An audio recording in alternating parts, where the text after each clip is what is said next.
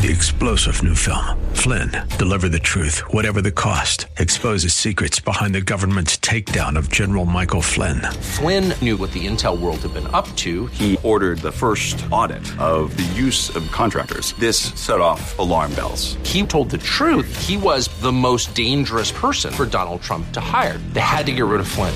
Flynn, deliver the truth, whatever the cost. Available now. Watch it today. Go to salemnow.com. Salemnow.com. The following program is sponsored by Ron Geyer Roofing. The Bible describes events that will mark the last days or end times. 2 Timothy 3:1 says, "This know also that in the last days perilous times shall come." Matthew 24:44 tells us, "Therefore you must be ready, for the Son of man is coming at an hour when you do not expect him." Bible teacher Ron Geyer leads us through scripture that will help us to remain strong in the Lord. End Time Insights with Bible teacher Ron Geyer starts now. Good evening. Ron Geyer back with more end time insights. We're talking about the Word of God. I love it. I love it. I love it. Uh, and there's so many aspects to it. Uh, the Word of God, we are introducing the topic. Uh, what was in the beginning was the Word, and the Word was with God, and the Word was God. And so we left off talking about 2 Corinthians 4.16. We're trying to give you the understanding of what happens when you read the Bible why you need to read the Bible.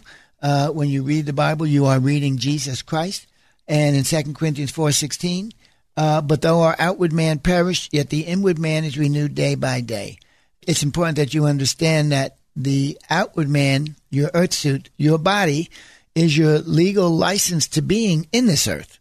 Okay, you must have a body to be here. That's why Satan's here illegally. No body, then he wants yours right? Or he'll take an animal, a pig or a dog. But no, Satan needs a body and he doesn't get mine. No, no, no, no. Hallelujah. And so we need to understand that because it's our souls that you can't see that will be eternal. Our spirits are born again now in Christ Jesus. They will live forever. You will live forever either way. You're not going to die. You're a spirit being. Spirits don't die. There's no death to spirits. Even in hell, you don't die in hell, but you are in a state of eternally perishing. Whew, you'd be better off if you could die. Anyway, 2 Corinthians 4:16 For which cause we faint not, but though our outward man perishes, yet the inward man is renewed day by day. Our goals need to be properly prioritized, saints. Prioritized. Soul first, everything after that. Remember, what's in the beginning? The Word. At the beginning of each day, you need to accent the word. You need breakfast. Man shall not live by bread alone, right? But by every word that proceeds forth out of the mouth of God. Luke 4 4, Jesus told us that. He is the word of God. You must feed on the word of God. You are a spirit being. Spirit beings don't eat cornflakes. They eat the word of God. They eat spirit food. That's why you must read the Bible. Jesus said, My words are spirit. They are life. They are truth. They are health to all your flesh. So, the word. At the beginning of each day, you need to accent the word. At the beginning of each task, word first. The beginning of each life's endeavors should start with the word of God. Here it says we are to be renewing our souls day by day, energizing our spirits by the word of God. That's how you energize your spirit. That's how you feed your soul by the word of God. We must learn that, yes, our outward man, the body, the flesh, that's finite but the bodies are dying. They are destined to destruction. So while they are getting old and perishing, our new man, our spirit man, is being renewed day by day if we are reading the Word of God. You must be reading the Word of God. Each day is a new opportunity to grow spiritually, to know Him better, to know Jesus better, to know God better. One man, the old man, our bodies, has been made for this earth. You understand that? You must have a body to be here legally. But the other man, right, the new man, has been created for eternity. He'll get a new spirit body later on, right? Uh, corruption must put on incorruption. But for now, we must still feed our spirits, our souls, to maintain their proper health. That's what I talk about when I say the church is malnourished. We're not eating spirit food. We're being entertained in our churches. We're hearing sermons on how to live a better life, your best life now how to be popular, how to be successful. That is not spirit food. You don't go to church to eat this stuff. You go to the entertainment, to a concert, but that's not what you eat at church. At church, you eat the body and the blood of the Lord Jesus Christ, the Word of God. And so spirit and soul are on a word diet. Spirits eat spirit food, and our spirits then feed our souls. It's a sad truth, but it must be said the church in America is malnourished. We simply are not feeding our spirits. What they eat, that's what they desire. God made spirits to eat spirit food. Paul says it here in Hebrews 5 11 through 14. I'm going to break this down. It's so good. Concerning this, we have much to say, and it may not have been Paul, I'm sorry, the writer of Hebrews. It probably was Paul, but that's still up for dispute. Concerning this, we have much to say, and it's hard to explain since you have become dull and sluggish in your spiritual hearing, and you have become, uh oh, disinclined to listen. You not only have become dull and sluggish in your spiritual hearing, but you've also become disinclined to listen. You have lost your love for the Word of God. This is exactly what I'm talking about, saints. The Hebrew Christians, because of the wrong spiritual diet, they were receiving poison from the Judaizers, right, who were telling them that, well, Christ isn't enough. Yes, he's okay and he's a good start, but you still need to keep the Jewish laws. You still need to keep the Jewish festivals. It's not enough just to have Christ. And that was poison. And that was taking them away from their faith. It was dulling their hearing. And it was also making them, what's the phrase? It was making them disinclined to listen. Just like the church at Ephesus, right? They lost their first love. They lost their love for Jesus. When you lose your love for Jesus, you lose your love for the Word. When you lose your love for the Word, when you stop reading the Bible, when you start reading the Word of God, you drift away and you will lose your love for Jesus Christ.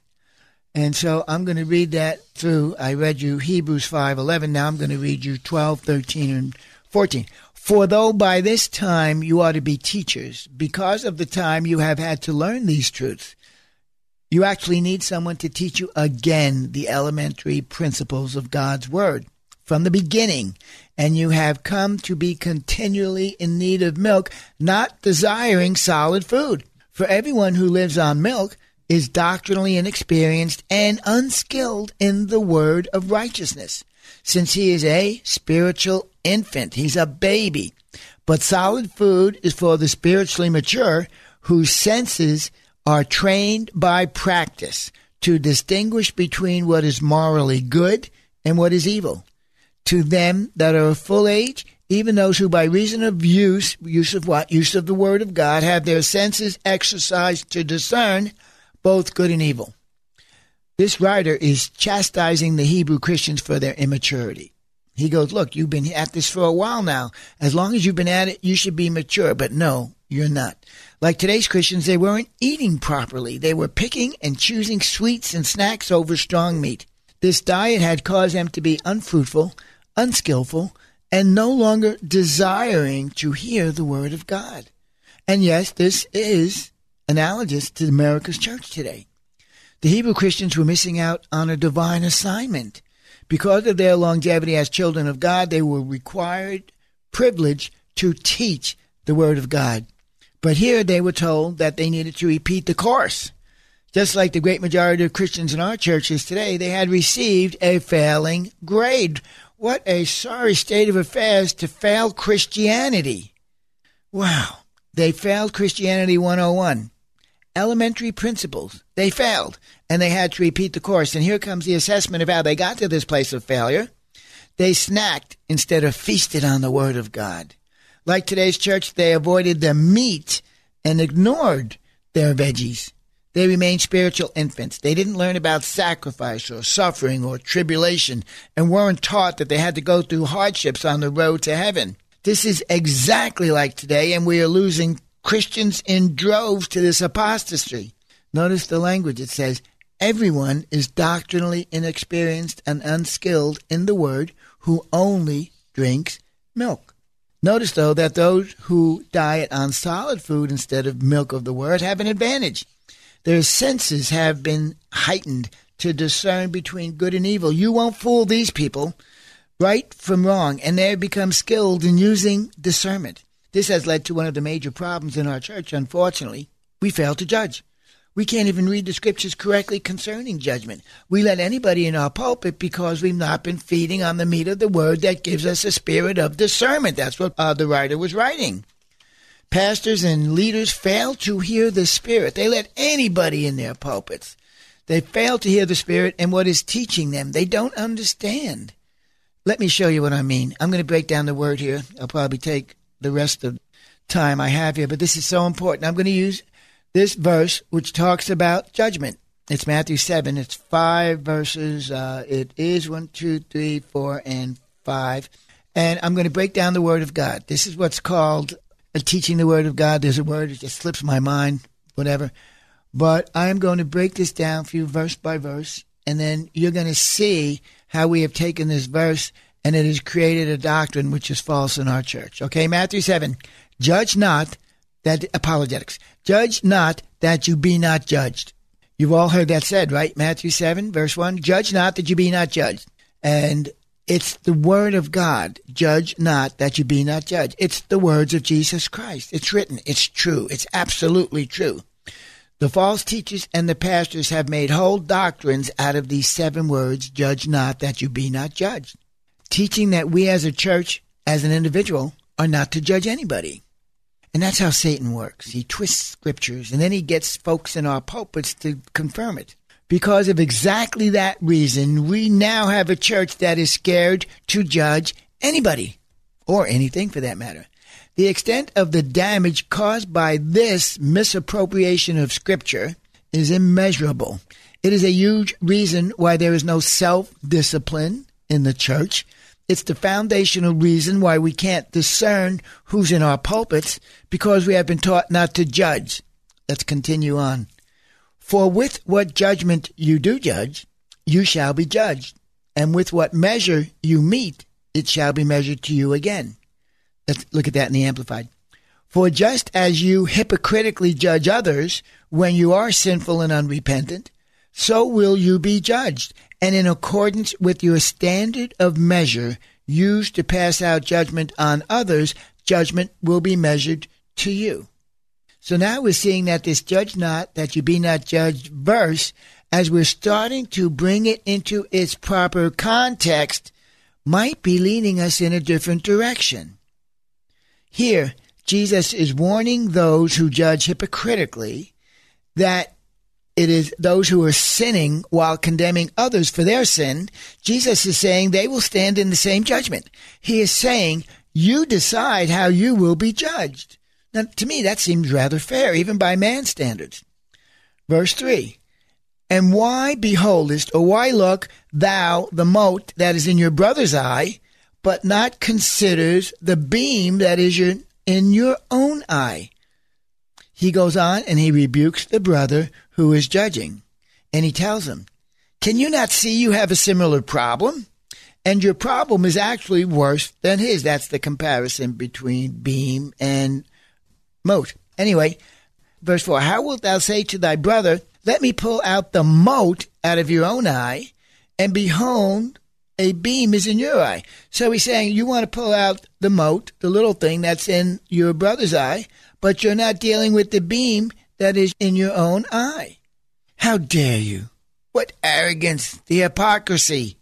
Number one, Jesus has agreed that the first brother has a sin. Okay, right? So, right, the guy that wants to judge, he sees the sin, and then Jesus says, You're right, he does have sin. But now he tells the second brother who's doing the judging, You have sin also. Can you not see your own problem? In Jesus' view, both are guilty of sin, right? But, ah, notice the actions of Jesus. What does he do? Don't forget, this is his church. Verse 5 Thou hypocrite, he judges the guy that's judging. Thou hypocrite.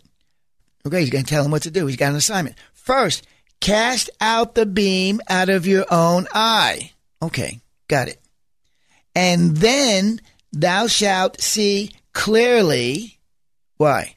To cast out the mote that is out of thy brother's eye. So you see that he says, okay, yeah, your brother's sinning, and so are you. Get clean yourself. Jesus does the second brother exactly what he wants him to do the first brother. Okay, second brother sees the first brother has sin. Got it. It's called a mote in his eye. Got it. He recognizes that and he sees it. Jesus wants the second brother to do what I'm going to do for you. He not only teaches the second brother, he demonstrates as well. He points out the sin of the second brother. The one who wants to judge the first brother is now called on the carpet by Christ for the same sin. Christ tells him, get clean, repent, get forgiven, and then go home. No, that's not what he says at all. Christ tells him, get clean, repent, get forgiven, and then cast the mote out of your brother's eye. Let's go back and read verse 1. Judge not, lest you be judged. So then, then cast the mote out of thy brother's eye. These five verses have nothing to do with not judging. Quite the opposite is true. Jesus is rebuking the church for judging hypocritically. He's not saying don't judge. He's giving them the proper manner. He says don't judge hypocritically. Quite the opposite is true than not judge. At the end of the day, our Lord wants the mote out of our brother's eye. And furthermore, he wants us to do it. But first, you make sure you're right. But for heaven's sake, saints, can we read this right? Can we please get the mote out of the brother's eye? That's what this is all about. I don't want this guy walking around with sin. I don't want him walking around with a mote in his eye. I want the mote out. I want you to get it out. But you make sure you're clean first. But that's our assignment. Yes, we make the judgment. My brother is sinning, but we don't condemn him. That's where the church is missing it. We're so busy copying what the world does.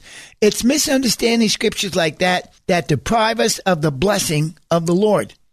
And it keeps others in bondage.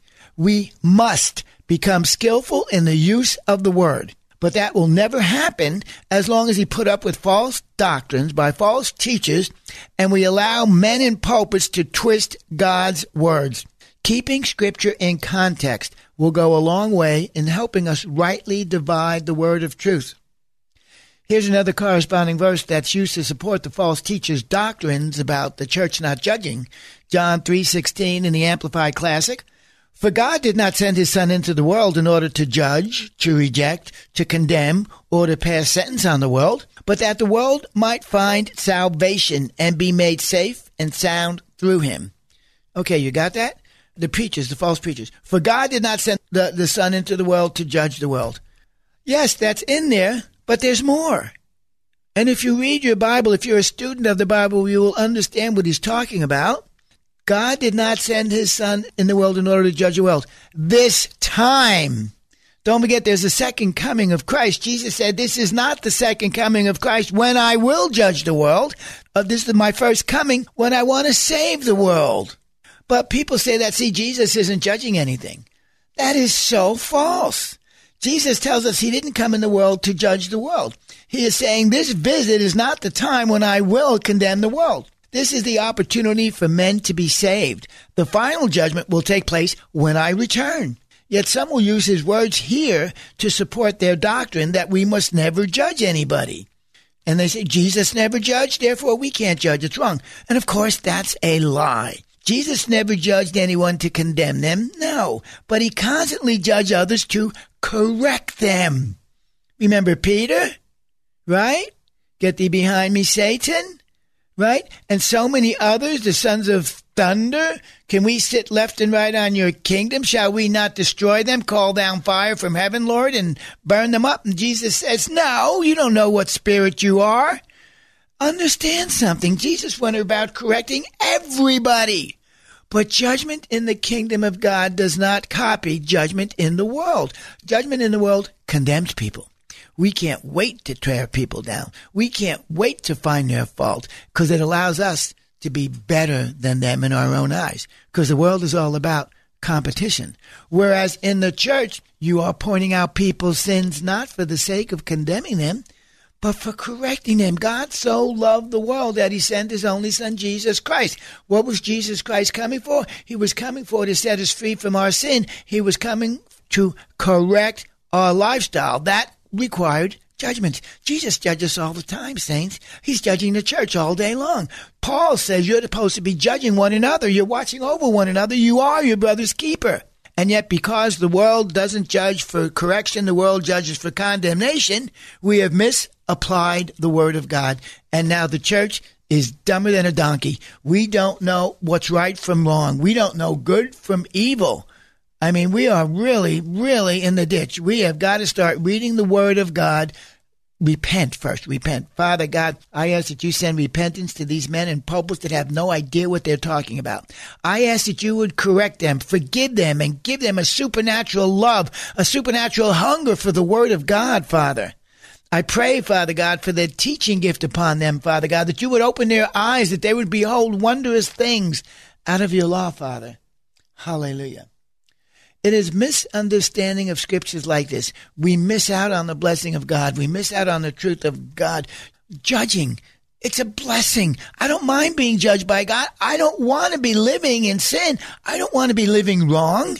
I need somebody to correct me. I'm not perfect. I get that. I got a long way to go. But I want someone to say, Ron, that's wrong. I want to live right. I'm a Christian. I don't want to live in error. And so God sends people our way. God's sending me now to who's ever listening to this that if you're having problems about judging people, you need to check your heart at the door and make sure you're not judging to condemn, you're not looking down on people, but your goal and your heart and your motive is to correct them. Remember, our message is what? Our message is always truth. And what is our motive? Our motive is always love.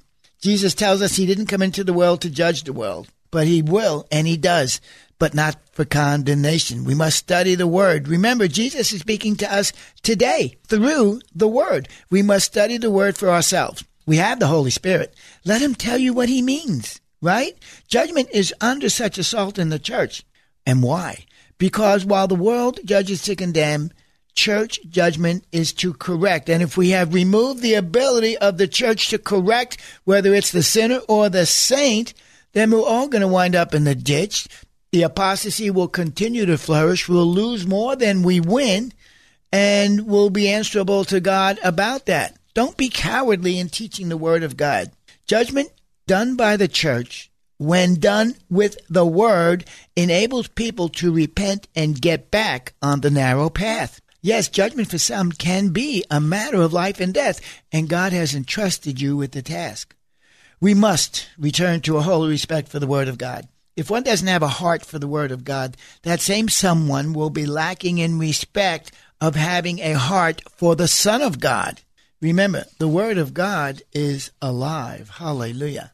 I pray that you fall in love. I pray that you have a supernatural hunger for the Word of God. The Word of God is a person. The Word of God is the Lord Jesus Christ. As we read, we are communicating with the essence of the creator of all life. Our spirits are being enlightened, being brightened with the life of God from this relationship. Communicating with the creator of life is life giving. He is our light, he is our life, and he is our truth. John 16, 68. Then Simon Peter answered him, Lord, to whom shall we go? You have the words of eternal life. These words are more than just words on a page. They're life itself. Once more, the Word of God is associated with life, and not just any life, but eternal life. One cannot separate the words of Jesus, the Word of God, from the life of God. They are synonymous. He's God, remember? He creates life just by speaking. His voice carries such authority. He spoke and the worlds were formed. The Word brings life. The Word creates. John 6, 63. I'm going to read this in the Amplified. It is the Spirit who gives life. He is the life giver. The flesh conveys no benefit whatever. There is no profit in it. The words, truths that I have been speaking to you are spirit and life. There is no more powerful force in all of creation than the Word of God. When Jesus spoke, he was speaking words of life to those who would receive it. When the gospel is preached, it brings life to those who will receive it. Man was created to receive these words of life. Yes, it's the word of God that carries the power to save lives, not the words of man. It's why the gospel must never be changed. It's why you don't leave out parts or add parts to the gospel. It's the word of God in gospel form that is the only power able to save folks. We love you. We'll be back next week. I'm enjoying this. Open your Bible, read your Bible, get to know the Messiah. In Jesus' name, amen. Thank you for joining us for End Time Insights with Ron Geyer. Listen again next Sunday night at 8 on 100.7 The Word, where faith comes by hearing. You can also listen to the podcast of this program by going to kkht.com. If you would like to contact Ron, email him at gospelguy at comcast.net. Three star general Michael J. Flynn, head of the Pentagon Intelligence Agency, knew all the government's dirty secrets. He was one of the most respected generals in the military. Flynn knew what the intel world had been up to. He understood its funding. He ordered the first audit of the use of contractors. This set off alarm bells. The explosive new documentary, Flynn, Deliver the Truth, Whatever the Cost, uncovers the facts behind this scandal. Flynn told the truth. He was the most dangerous person for Donald Trump to hire. I find out the worst enemy that I'm going to face in my life is right here in America. They took my assessment and they wanted me to change it. And I was like, I'm not changing it. They had to get rid of Flynn. With in depth interviews, archival footage, and never before seen personal records of the man behind the headlines. I just felt like I was drowning. Flynn, deliver the truth, whatever the cost. Available now. Watch it today. Go to salemnow.com. Salemnow.com.